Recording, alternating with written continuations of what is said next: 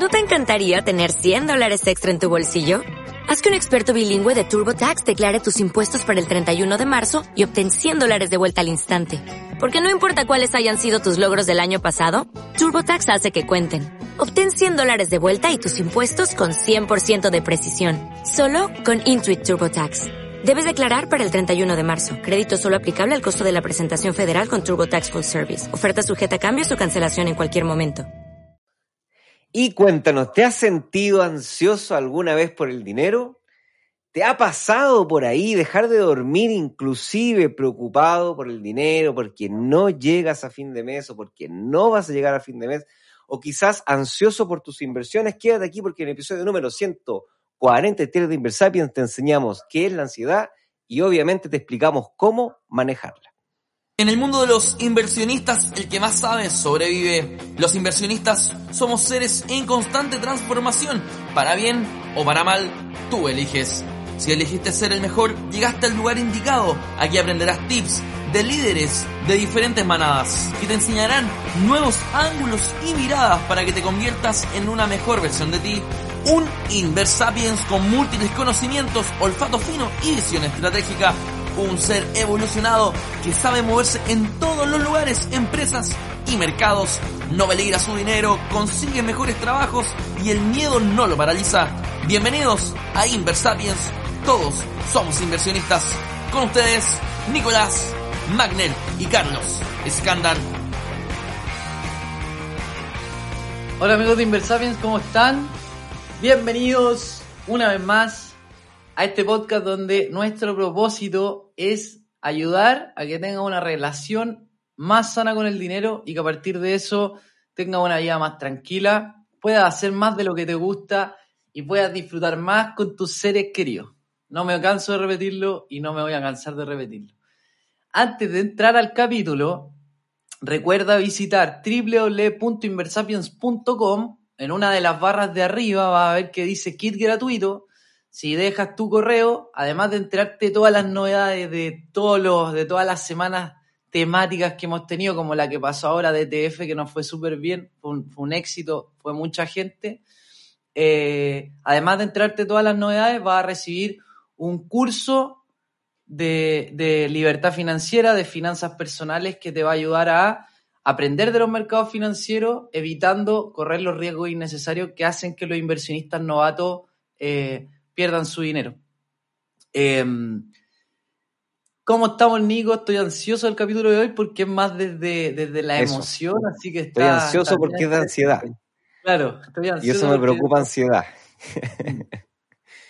Buenísimo, sí. Hoy día vamos a hablar de, de, psicología, un poquito de biología, obviamente que de finanzas, ¿cierto? Em, y, vamos a hablar de ansiedad.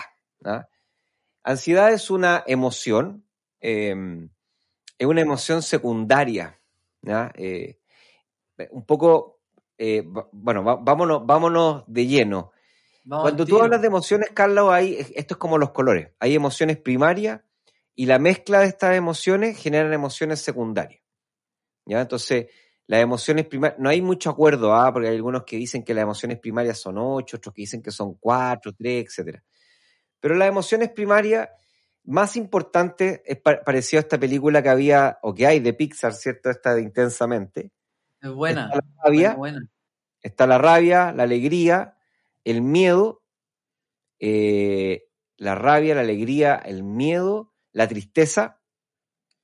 Eh, son, son las cuatro, las cuatro primarias. Entonces, estas se van mezclando y van generando distintos como subestados emocionales o subemociones o emociones secundarias. Ahora, ¿qué es lo que es la emoción? Porque probablemente la audiencia dice, ah, pero qué raro esto, profe, la emoción, la emoción, ¿qué, ¿qué es esto la emoción? Entonces, para entender qué es la emoción, hay que entender un poco el funcionamiento del ser humano, por eso es importante saber un poco de biología. Entonces, ¿qué es lo que pasa? Nosotros somos seres biológicos, o sea, significa que estamos vivos y que estamos vivos gracias a un montón de circuitos y mecanismos biológicos que están interconectados y sincronizados para mantenernos respirando. Y con el corazón latiendo, básicamente, ¿cierto? Entonces, estos mecanismos que están sincronizados de cierta forma es como una especie, Carlos, de una gran orquesta. Es como si cada mecanismo fuera un músico y dependiendo de la canción que yo quiero tocar, los músicos van interpretando distintas, de distintas formas su instrumento y su intensidad. Entonces, ¿qué es lo que pasa? Nosotros tenemos algo que se llama los cinco sentidos, que son nuestros sensores.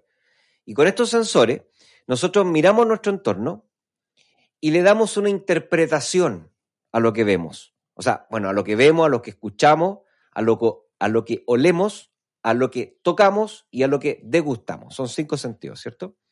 Entonces, nosotros vamos caminando, ¿cierto? Y estamos, sin darnos cuenta, sin ser conscientes, estamos recibiendo un montón de estímulos. Y esos estímulos nosotros en nuestra cabeza le damos una interpretación. ¿ya? Y, es, y ahí nos vamos al mundo de las creencias que hemos hablado en otros capítulos, ¿cierto? Que, que es en el fondo dependiendo de nuestra historia, nuestra enseñanza, nuestros valores, es la interpretación que le damos a los datos. ¿ya?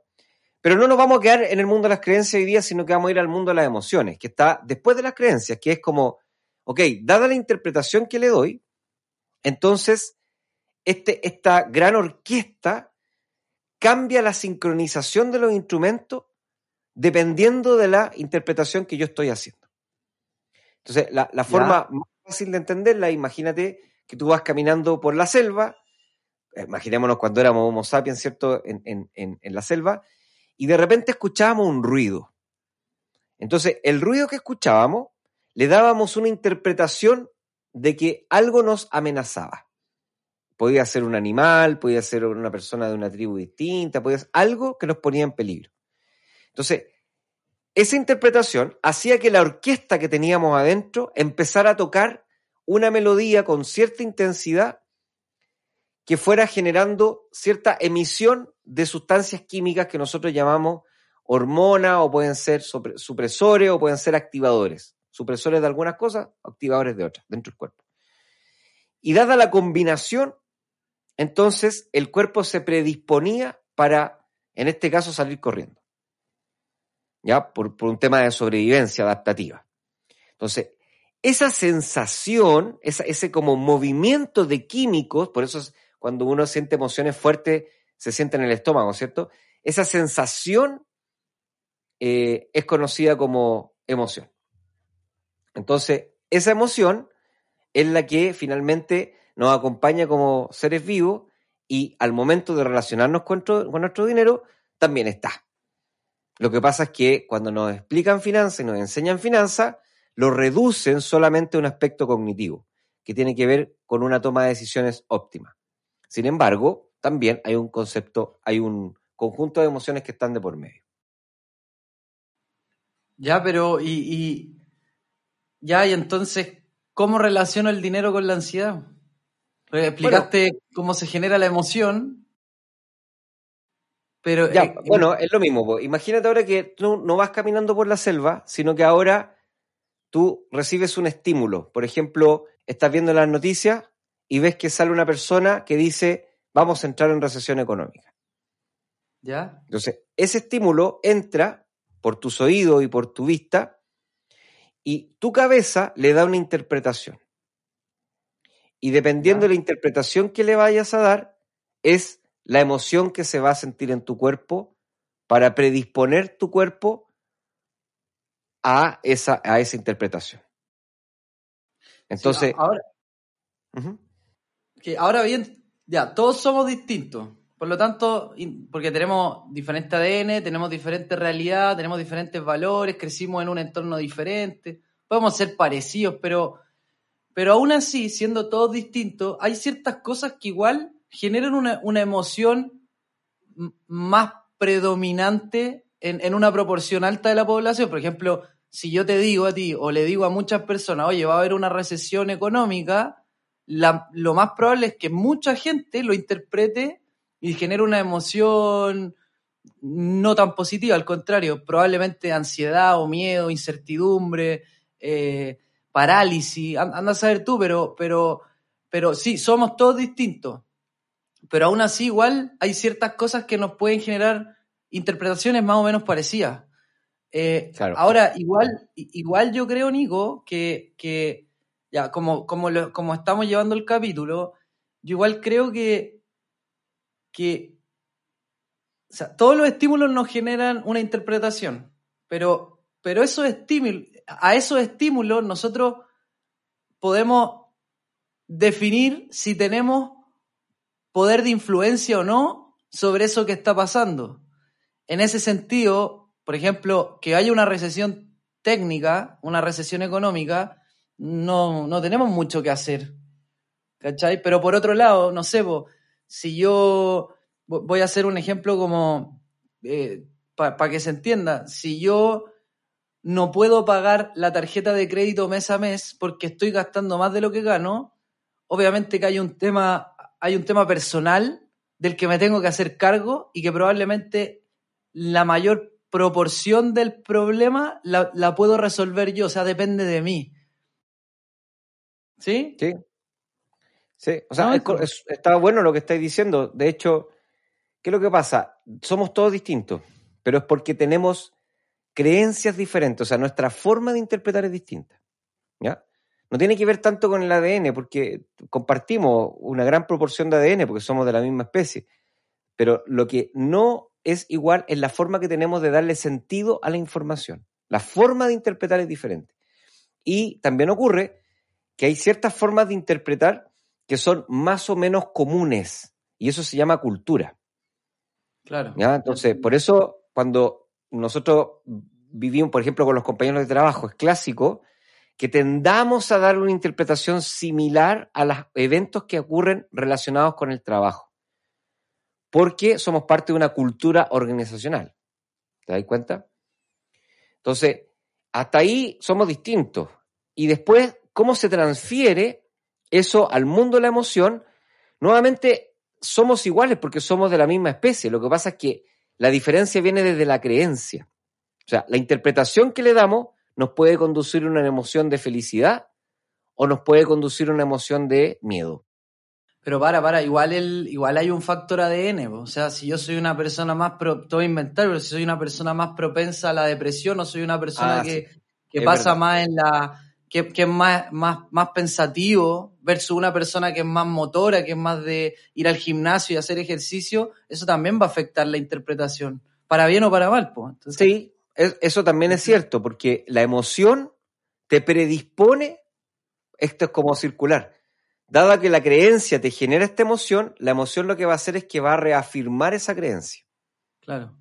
Entonces, si tú estás triste, ah, por ejemplo, se cae, eh, alguien te dice en la tele, viene una crisis económica, tú le das una interpretación que es, chuta, mira, yo me acuerdo que cuando era niño me tocó vivir la crisis económica con mis papás y mis papás se pusieron a pelear y se separaron y, yo tenía miedo porque pensaba que me iba a quedar sin casa y no me pagaban el colegio y mis papás peleaban todo el día porque tenían problemas con lo Entonces, se te generó una, eh, una fobia en el fondo, ¿cachai? Entonces, ¿Qué es lo que pasa? Ahora que eres adulto, miras esa información y le das una interpretación utilizando en parte tu historia, que es lo que tú conoces. Entonces, completas la imagen con esa información antigua y eso entonces le das una interpretación de que una crisis económica es señal de problemas en la casa. Y eso entonces se transfiere a una emoción que tenga que ver conectado, ¿cierto?, con problemas en la casa, que puede ser una emoción de miedo, o sea, no quiero perder mi familia, no quiero perder la tranquilidad de mi familia y eso me da miedo, o de tristeza. Voy a perder eh, la relación con mi familia o la buena relación de mi familia y eso me pone triste. Claro. ¿Cachai? O puede ser rabia también. O sea, mira, voy a perder mi relación con la familia por culpa de la recesión económica. De, hecho, Nico, cacha que yo, a mí me gustaría contar, porque yo, yo siento que yo tengo un ejemplo personal de, de haber tenido problemas con el dinero que generaban emociones familiares, colectivas, que definiríamos como negativas. ¿ya? A la larga, a la larga uno las puede interpretar de otra manera, pero, pero en el momento que ocurren parecen agobiantes, negativas, etcétera. Entonces, yo lo he dicho mil veces que mis papás tenían, eh, eh, una empresa, quebraron y cuando quebraron, eh, porque mis papás tenían una fábrica de confecciones de lencería femenina y se abrió el mercado con China en esa época y claro, para mis papás, mis papás producían una camisa y el costo de producción era más alto que lo que estaba costando una, una camisa de dormir en patronato. Entonces, obviamente, pasó el tiempo y se, se, quedaron afuera del mercado, porque no, no, no, no, no tenían precios competitivos. Entonces, como te contaba, Nico, en la historia de mi, de mi familia, eh, mi papá tenía una fábrica de confecciones de lencería femenina y cuando se abrió el mercado con China, el precio de, de, costo de mi papá era más alto que el precio de venta de una camisa de dormir china en patronato. Entonces, al poco tiempo mi papá ya no, no, no era lo, lo, suficientemente competitivo ni eficiente para poder, para poder estar en el mercado. El mercado lo terminó sacando. Da, lo mismo. Eh, y, para mi papá fue fuerte porque, porque la empresa la tenían hace 20 o 30 años juntos. O sea, era, era, ver, era ver derrumbarse muchos años de esfuerzo al final, así lo veía mi papá, yo, yo hoy día con, con las cosas que sé y que he aprendido, creo que al final es parte del proceso y, claro, perdiste la fábrica, pero ganaste 30 años de, aprendizaje, de experiencia, etc. A mi papá les costó mucho reinventarse. Eh, y eso produjo en ellos mucha ansiedad porque llegó un momento en que se comieron los ahorros y, buscaban alternativas, no les resultaban, eso les generaba ansiedad y buscaban culpables, pues. Entonces se peleaban. Y, bueno, yo, yo parte de mi parte de mi, de mi adolescencia la, la, viví así, o sea, con, con carencias de plata eh, y, con papás agobiados porque, porque no, no, no, encontraban una solución al problema. No, no, no, no encontraron una manera de generar ingresos que pudieran costear la vida que ellos querían vivir. Y tampoco tuvieron, eh, no, tuvieron el tacto de decir, oye, ya no sé, eh, vamos a cambiar de colegio a Carlos, vamos a, no sé, vamos a tener un, vamos a, vamos a bajar el nivel de vida para que sea más fácil vivir. ¿Ya? Tomaron, cada mala decisión fue llevando a otra peor decisión que se convirtió en un círculo vicioso eh, en general influenciado mucho por la ansiedad, el miedo, la incertidumbre de cómo resolvemos esto. Entonces, es complicado. Yo, te estoy dando mi ejemplo particular, pero, pero ¿cuántas personas que nos escuchan o que quizás no nos escuchan han vivido o están pasando por un momento en que el dinero les genera alguna emoción complicada? una emoción de carencia, de, de, decir, chuta, con lo que estoy haciendo no, llego a fin de mes, no me alcanza para costear mi vida, no me alcanza para la vida que quiero vivir, no me alcanza para pagar mis cuentas. Eh, o, sensación de, a veces también lo que les pasa a otros es que ganan harta plata, pero se endeudan y entran en la, eh, entran en la trampa de, la deuda sin, sin, mucha, sin mucha educación.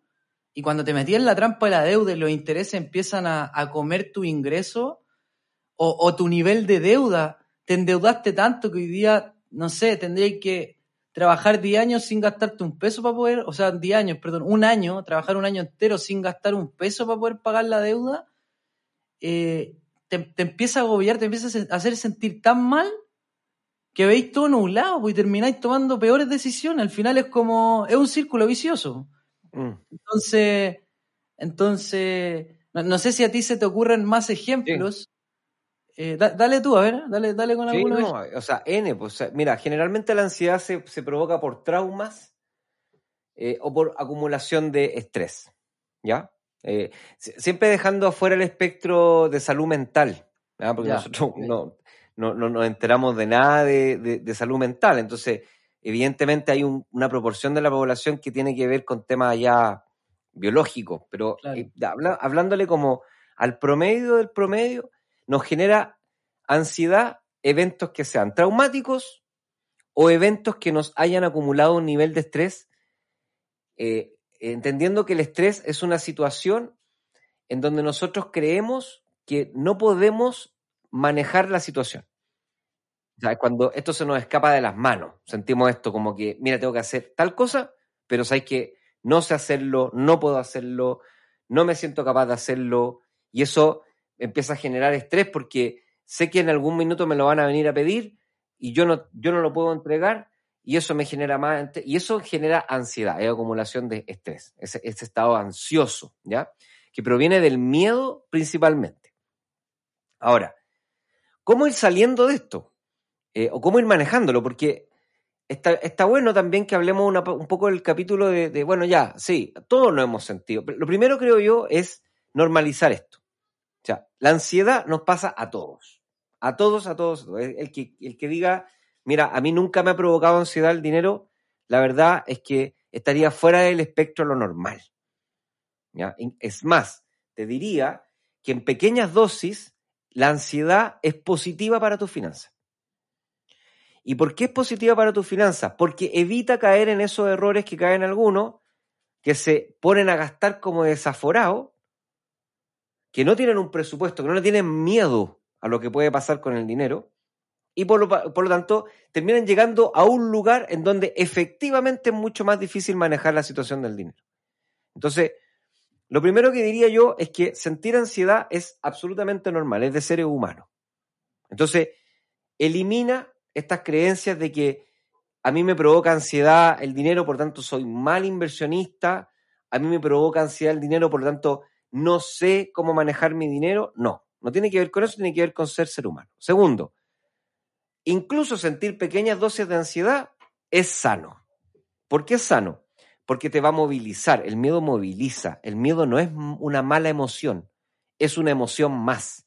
Lo que pasa es que cuando las emociones primarias se toman el, escenario, por mucho tiempo, empiezan a provocar problemas. Que un poco esta película intensamente. Al que no la ha visto, véala. Que es lo mismo. O sea, si el control, la ira agarra los controles mucho rato, deja la escoba. Pero sí, es bueno que agarre los controles de vez en cuando. Lo mismo pasa con el miedo, ¿ya? Entonces, la tercera pregunta sería, bueno, profe, entiendo, ansiedad es normal, es de ser humano. Incluso es bueno sentir un poco de ansiedad. La tercera pregunta lógica sería entonces, ¿cómo gestionar mis emociones para que al momento de sentir ansiedad la canalice positivamente para mis finanzas e inversiones? y no se en una situación que me provoca estrés y sensación de indefección, es decir, que no lo puedo manejar y por lo tanto comienzo a estar en un estado de miedo inmanejable y se termina transformando en fobia por el dinero. ¿Qué es lo que es la fobia por el dinero? Es el miedo a manejar tu dinero, el miedo a mirar la cuenta de banco, el miedo a tomar una decisión de inversión, el miedo a tomar una decisión de ahorro. O sea, te da, no, no querés ni siquiera ver la cuenta de banco porque ni, ni siquiera sabéis si va a llegar o no va a llegar a fin de mes. Entonces, y eso Daniel Coleman le dice, o Daniel Goldman le dice, inteligencia emocional. El, su libro bestseller, uno de los libros más importantes en las escuelas de negocio, que dice que los seres humanos tenemos múltiples inteligencias y dentro de eso, al lado de la inteligencia cognitiva, que es la que te permite hacer los números, elegir el instrumento de inversión, armar tu presupuesto, llevar tu control de gasto, todas esas cosas, al ladito de esa está la inteligencia emocional, que tiene que ver con aprender a conocer tu emoción y a gestionarla.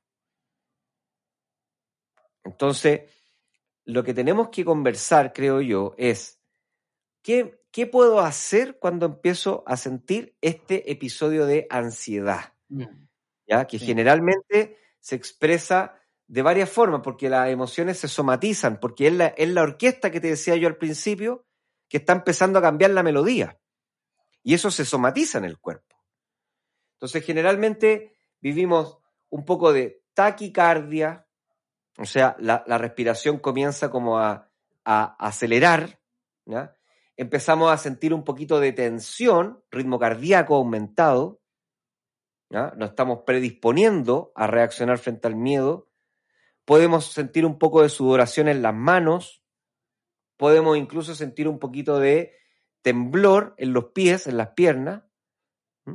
Entonces, y algunos de esos incluso podemos, en un evento extremo, a mí nunca me ha pasado, pero sí tengo muchas personas que pasa, podemos llegar a un episodio de crisis de pánico. Entonces, lo importante entonces es, primero, conocerse, porque todos somatizamos diferente. Entonces, cuando te sientas ansioso por algo, no solamente por el dinero, sino que por lo que sea, lo primero que hay que hacer es respirar un poco. ¿Y por qué respirar? Suena como cliché. Porque la sangre se va de la cabeza a los pies y a las manos. ¿Y por qué se va de la cabeza a los pies? Porque el cuerpo se está empezando a preparar para un ejercicio físico. Porque la somatización del miedo y de la ansiedad es pelear o arrancar. No es sentarse a debatir. Entonces, como se va la sangre del cerebro, empezamos a tomar malas decisiones. Y empezamos entonces a entrar en este bucle. Lo primero que tenemos que hacer es respirar y repetirnos varias veces que lo que estamos sintiendo es absolutamente normal. O sea, lo que está pasando es que me siento ansioso. Respiro. ¿Por qué me siento ansioso? ¿A qué le estoy teniendo miedo? Entonces, conversar con uno mismo y respirar empieza a hacer entonces que la sangre comience a devolverse hacia el cerebro, ¿cierto? Y empecemos entonces a tener una conversación interna para poder entender la emoción. Ya, ya la identificamos, ahora la estamos gestionando. Entonces, necesitamos entender esta emoción. Y aquí, obviamente, tenemos varios niveles. Podemos tener unas conversaciones internas que agregan valor. Podemos tener una conversación con una persona de confianza, nuestra pareja, un mejor amigo, una persona cercana a la cual nosotros le tengamos confianza de que a él le interesa que nos vaya bien y que estemos bien. Entonces, es bueno conversar. ¿Por qué es bueno conversar la emoción? Porque de esa forma haces que la emoción fluya y no se empose. Entonces tú lo conversas, ay que estoy ansioso, me siento sudoroso, tengo miedo a que no pueda llegar a fin de mes con el dinero que me queda. O tengo miedo, quiero invertir, pero tengo miedo a comprar algo y perder dinero. Mm. O tengo miedo a que me estafen. O tengo miedo a que me a, a que, a- a ocupar la tarjeta de crédito y que me cobren comisiones que no sé cómo, cómo se calculan. O sea, decir tengo miedo, declararlo, conversarlo, hace que la emoción fluya. Y así la emoción no se emposa. ¿Mm? Y la tercer, el tercer nivel ya es trabajarlo con alguien especialista en emociones, que puede ser un coach en una línea más profesional, o puede ser un psicólogo, o incluso un psiquiatra. Entonces, dime. No, mira, que a haber varias cosas. Eh, estamos, estamos haciendo un capítulo un poco distinto porque estamos hablando harto desde la emoción, pero es que en realidad el dinero nos genera emociones súper positivas o, o súper negativas también, dependiendo de cómo nos relacionamos con el dinero. Así que está buenísimo que lo hablemos. Algunos datos. Daniel Goleman, eh, en su libro Inteligencia Emocional, dice que se hace un, en, en el libro aparece que, que se hizo un estudio a muchas personas que se las acompañó a lo largo de, de toda su vida para ver si existía algún patrón que identificara si, si podía haber algún, alguna característica en las personas que definiera su nivel de éxito en la vida. ¿Ya? Agarraron a muchas personas de diferentes niveles sociales, de diferentes géneros, de diferentes ciudades, con diferentes rasgos, de diferentes culturas, etcétera y a la única conclusión que llegaron es que en general quienes podían tener más éxito en la empresa, eh, mejores relaciones, eran las personas que cuando eran más chicos se gestionaban o gestionaban mejor las emociones. Es decir, que no que, que la emoción al sentirla no les generaba un arrebato o no, o no tomaban una decisión impulsiva desde la emoción. Entonces, eh, lo primero eso, es, entender que, que, que, la gestión de las emociones tiene una relación importante en, en, en, en nuestra vida, en cómo nos desenvolvemos y seguro que va, va, va, va a tener efectos tanto a nivel profesional como a nivel personal en las relaciones que tengamos. Eh, Claro, efe- efectivamente. Y, lo mismo pasa a nivel de inversión y finanzas, que es un poco lo que nos interesa en el podcast, que es dependiendo de la gestión emocional que tú tengas o la inteligencia emocional que tú tengas, también vas a poder acercarte más rápido a tu objetivo financiero. ¿Ya? Entonces, en particular hoy día estamos hablando de la ansiedad. Si que hay ganas, podemos después seguir hablando de otros estados emocionales, porque todos afectan a la decisión del dinero. ¿Ya? Pero en particular ahora hablando de la ansiedad, lo que hemos estado diciendo es que es una emoción secundaria que proviene del miedo y de la tristeza. Miedo a que te quiten algo o tristeza porque sientes que perdiste algo que es importante para ti. ¿Ya? Ese es como se provoca esta ansiedad, este miedo a lo que vaya a ocurrir en el futuro, que puede ser próximo, fin de mes, fin de semana, fin de mes, o puede ser más, más largo. Y entonces dijimos que la forma correcta, o sea, y es importante gestionarlo porque dado que el cuerpo se predispone para poder salir corriendo o para pelear, tomamos malas decisiones con respecto a nuestro dinero en estado de ansiedad. Y entonces tendemos a salir arrancando. ¿ya? ¿Cómo se somatiza? ¿Cómo, ¿Cómo se somatiza la ansiedad? Se somatiza con, mira, tengo que hacer un presupuesto, pero ¿sabéis qué? Eh, eso no es para mí. Y eso es como salir arrancando. O lo hago después, paralizarse. Entonces, la ansiedad te va, te va haciendo tomar más malas decisiones. Si ya tomaste una mala decisión de no tener un presupuesto, seguís tomando malas decisiones porque nunca lo termináis de hacer. Carlos, dale. Sí, a eso iba, que, que además de las cosas que mencionaste antes, yo creo que hay, hay dos cosas que a mí me han funcionado súper bien y que se las recomendaría a cualquier persona que esté en una, en una posición de, de que hoy día sienta ansiedad. La primera eh, es que en el momento se ve muy difícil, pero, pero cuando pasa el tiempo, si es que lograste hacerte cargo y solucionar el, el- la etapa, el, episodio que te está tocando, este desafío que estáis viviendo, cuando pasa el tiempo te das cuenta de que en realidad eso que creíste que era algo, un problema o algo súper malo, en realidad con el tiempo te vas a dar cuenta que es una, es una bendición. A mí, a mí es lo que me pasa con la depresión y con la crisis económica de mis papás, que me generaba todo este tipo de emociones, sobre todo ansiedad. Yo, yo soy una persona súper ansiosa, pero hoy día canalizo esa ansiedad en acción. Soy una persona que hace muchas cosas. Eh, pero en su momento no, en su momento me paralizaba mucho la ansiedad. Entonces, hoy día, hoy día que, que ya, ya, ya, ya pasó la guerra y miro hacia atrás, me doy cuenta de que, de que si hubiera sabido que lo que, lo, o, que hubiera, hubiera declarado que lo que me estaba pasando era un desafío y que era un desafío del cual iba a aprender mucho, eh, probablemente en el momento lo hubiera gestionado mejor. Eh, y lo otro que, que yo creo que es muy importante es que entendiendo que es un desafío que me va a generar aprendizaje y por lo tanto eh, me va a generar, voy a, voy, a, voy, a, voy a poder ser una mejor versión de mí eh, aceptando este desafío. Lo otro que yo creo que es vital, eh, además de hablarlo, además de hablarlo, que ahí voy a, voy a hacer un paréntesis, pero lo que creo que es vital es pasar a la acción. Y, y- por eso mencionaba el tema del círculo de influencia, porque te pueden pasar cosas que dependen o no dependen de ti. Pero si esas cosas dependan o no dependan de ti, eh, o, o- en mayor o en menor medida, sí o sí, tú podés generar acción, sea cual sea el caso. Y si ya no depende nada de ti, bueno, olvídate, no tenéis mucho que hacer, pero, pero si hay algo que te genera ansiedad con el dinero, seguro, pero así 100%, que algo puedes hacer. Entonces, el primer paso, o sea, además de todas estas cosas que, que- que habló Nico y que te estoy mencionando yo, yo creo que lo más importante eh, es entenderlo y decir, bueno, me pasa el problema, me pasa esto, voy a generar la acción de, de esto otro para poder resolverlo y para poder sentirme menos agobiado, menos ansioso.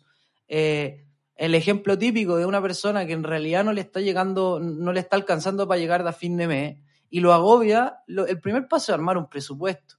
Eh, el tema es que da lata, da lata porque pucha, es que nunca he hecho un presupuesto, es que yo soy malo para las matemáticas y empieza el círculo vicioso porque además, no, es que Pero- aparte no quiero, no, no quiero, no quiero tener, no quiero ver esto, no quiero ver mis cuentas, no me quiero meter a las cuentas a, registrar mis costos porque en verdad esto me da mucha ansiedad, entonces eh, evito el mal rato y, no genero la acción de, bueno, me voy a sentar, voy a armar un presupuesto, voy a ver cuál es el delta que me estoy pasando, voy a ver dónde puedo gastar menos eh, y así. Y, y bueno, y el paréntesis que quería hacer era que, que es lo importante de conversar. Porque de repente a mis papás lo que les pasaba, Nico, era que, que ellos dos no conversaban. Se echaban la culpa, pero nunca hablaban y, y se decían, por ejemplo, oye, ¿sabéis qué? Estoy súper nervioso porque en realidad no sé qué hacer. Eh, se viene, ya estamos a 15 de mes, hemos salido, no, no se nos abren oportunidades de negocio y llego acá y me preocupo porque hay que pagarle el colegio a los niños y, y bueno, ellos no lo hablaban, ellos llegaban a la casa, se separaban para evitar el mal rato. Entonces, una anécdota, pero, pero contigo, o sea, me acuerdo que te llamé el viernes porque me había pasado algo en el banco, eh, te llamé, hablamos como media hora, Nico, ¿y qué te dije al final? Oye, ¿viste, Nico? Que yo, yo estaba un poco triste por lo que me había pasado, te dije, oye, yo pensé que estaba triste por esto, pero en realidad conversando contigo me doy cuenta que, que, que no era eso lo que me pasaba, sino que lo que me estaba pasando realmente era, era cómo me podía afectar lo que había pasado en la relación con un colega que, que estimo harto.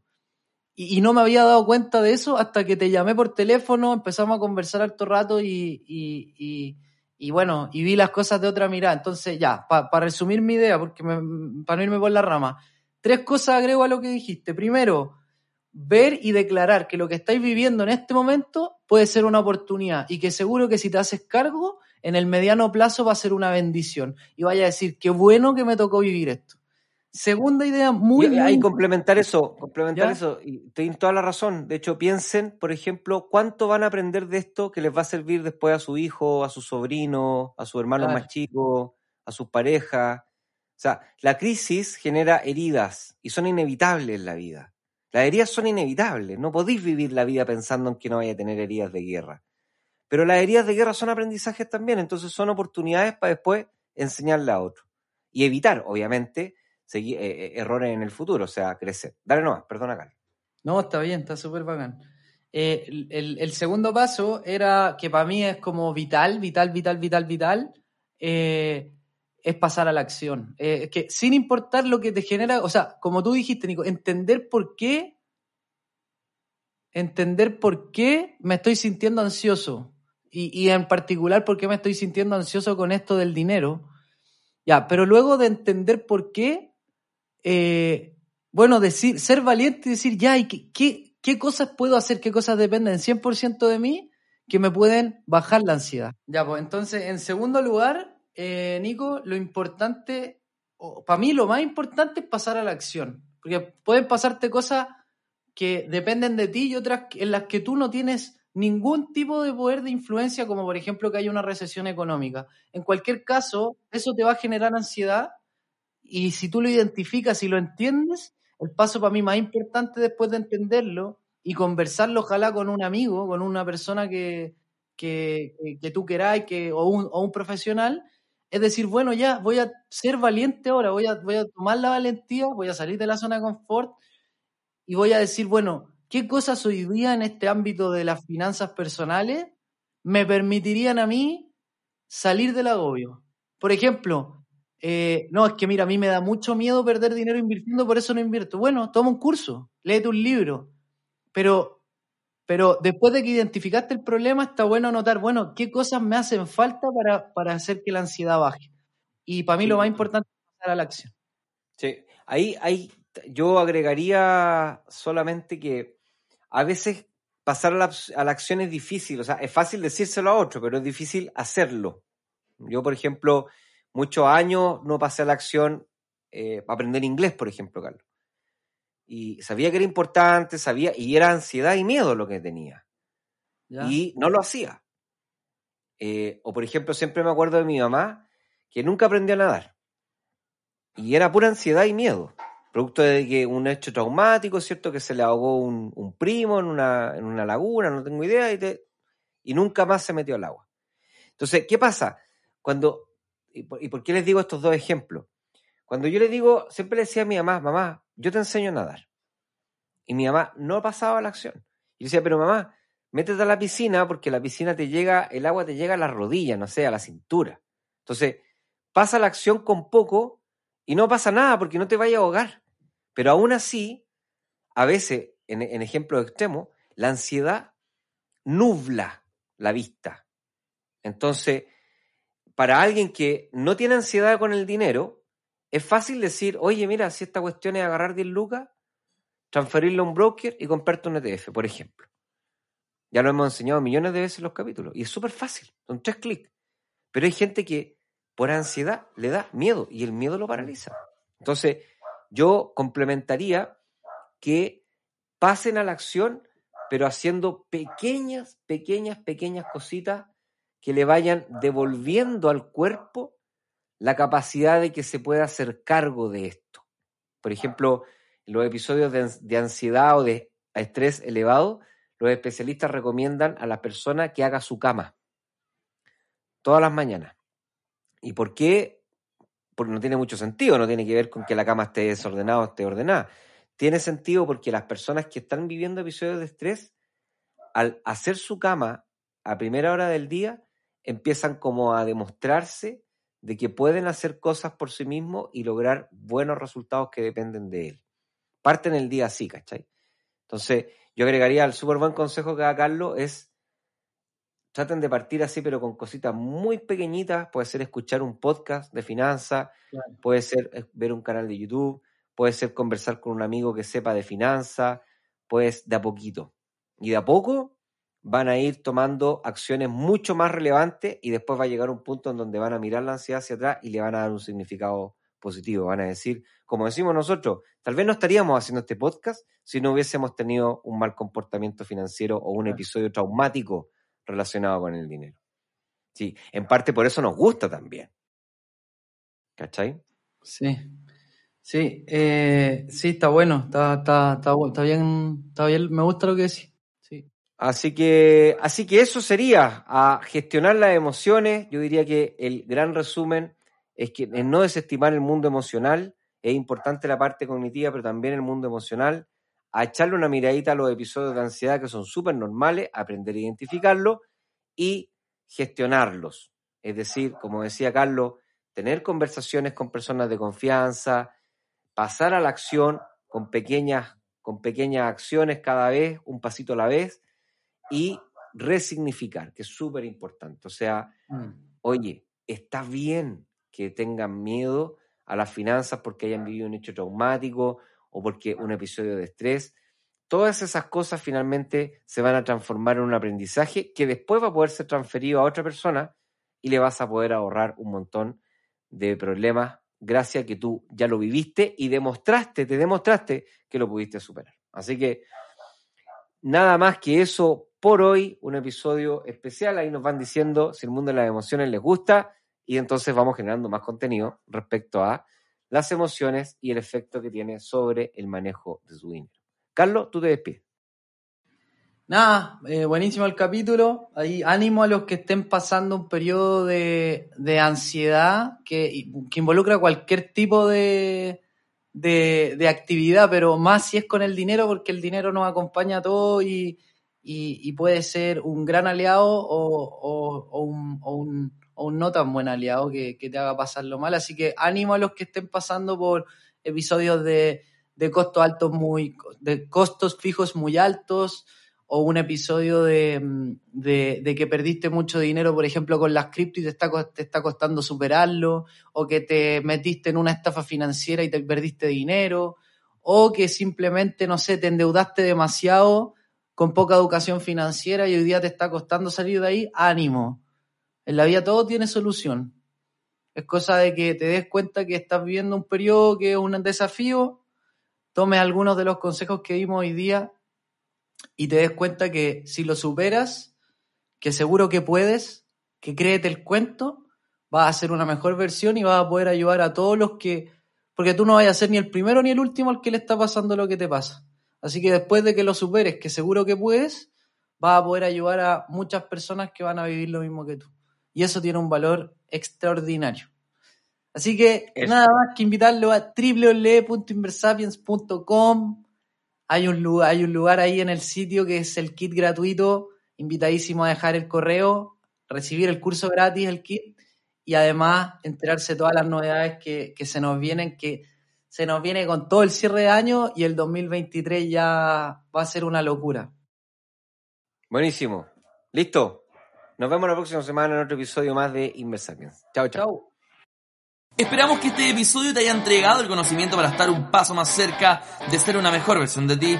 No te olvides compartir, comentar, déjanos tu valoración y ayúdanos a conectar con más inversionistas. Un gran abrazo y nos escuchamos la próxima semana en un nuevo capítulo. Pasa a la acción, aplica lo que aprendiste y conviértete en un Inversapiens.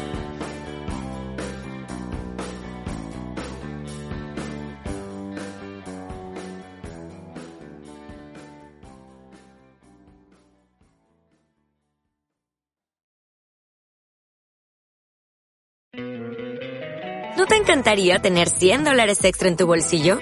Haz que un experto bilingüe de TurboTax declare tus impuestos para el 31 de marzo y obtén 100 dólares de vuelta al instante. Porque no importa cuáles hayan sido tus logros del año pasado, TurboTax hace que cuenten. Obtén 100 dólares de vuelta y tus impuestos con 100% de precisión. Solo con Intuit TurboTax. Debes declarar para el 31 de marzo. Crédito solo aplicable al costo de la presentación federal con TurboTax Full Service. Oferta sujeta a cambios o cancelación en cualquier momento.